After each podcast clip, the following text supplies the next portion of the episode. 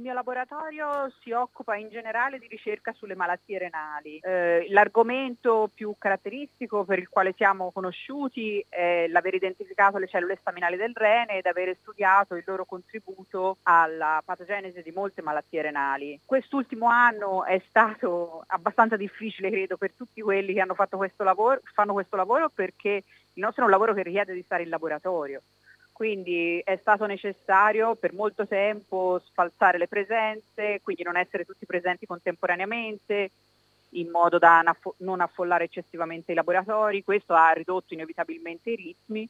Per fortuna una parte eh, si può compensare anche attraverso lo smart working perché il nostro è un lavoro che è fatto molto anche di scrittura e studio.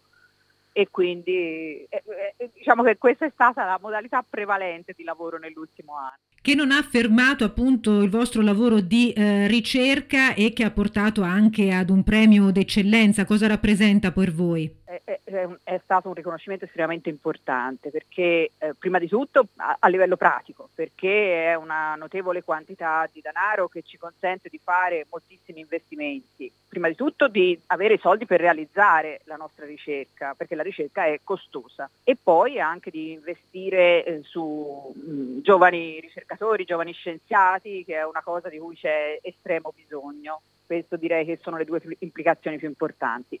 Certo, non ultimo il fatto che il prestigio di, questo, di questa tipologia particolare di finanziamenti ha anche una rilevanza internazionale che ci consente interazioni ai massimi livelli con tutti i migliori laboratori del mondo.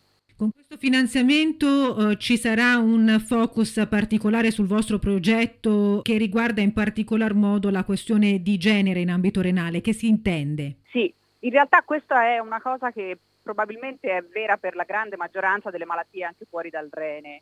Molte malattie hanno un comportamento diverso o hanno caratteristiche diverse se si sviluppano in un maschio o in una femmina. Noi non siamo abituati spesso a considerare questo aspetto. Invece tenerne conto probabilmente migliorerebbe molto sia le strategie di diagnosi che di prevenzione che di cura. Nel rene questo è particolarmente vero perché davvero moltissime malattie renali hanno grosse differenze tra i maschi e le femmine. Tornando invece alla composizione del suo laboratorio, coinvolge oltre 25 eh, ricercatori, è veramente eh, un, un, laboratorio d'avanguardia. La componente femminile, lei è una ricercatrice, l'unica italiana peraltro nel campo delle scienze della vita. Ecco, come aumenta questo riconoscimento nell'ambito anche della ricerca al femminile? Guardi, eh, noi nel, nella disciplina siamo abbastanza note a livello internazionale per il fatto che siamo sempre state almeno l'80% donne non è mai stata una cosa cercata, è capitata per caso. Non, non mi chieda per, perché, non lo so. Forse l'avere una donna come, come role model, no? come riferimento anche per i ragazzi più giovani, eh, spinge anche le ragazze a cercare forse questa tipologia di contatti. Questa è, è forse una spiegazione. Di certo le dico che in gruppo con tante altre ragazze si lavora benissimo e si possono raggiungere risultati eccellenti né più né meno come quando si lavora in gruppi misti o prevalentemente maschili, questo credo che ne sia la prova se ce ne fosse bisogno. Insomma.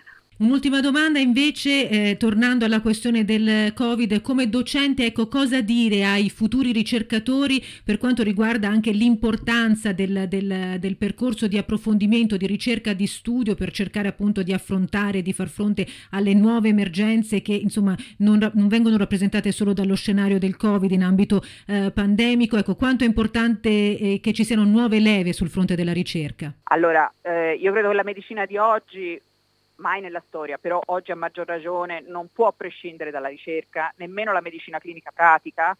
Credo che il Covid ne sia stato un esempio incredibile perché il fatto che in un anno si siano avuti così tanti vaccini efficaci da, dall'inizio di una epidemia con un virus completamente nuovo dia l'idea ormai quanto la scienza e la ricerca siano il fattore determinante della qualità di vita nel, nel mondo. Quindi eh, eh, io credo che sia una cosa su cui il nostro paese dovrebbe, la ricerca dovrebbe investire molto di più sui suoi giovani, perché in Italia ci sono giovani brillanti, il problema è che ci sono pochi investimenti e che perdiamo spesso, questo è ben noto a tutti credo, ma io lo vivo quotidianamente, perdiamo spesso i nostri cervelli migliori che vanno a lavorare all'estero perché non hanno sufficienti investimenti per lavorare. Quindi se posso fare un appello, abbiamo veramente bisogno che si investa di più in ricerca, speriamo che anche una parte di questi soldi del recovery plan siano davvero eh, finalizzati a, a questo.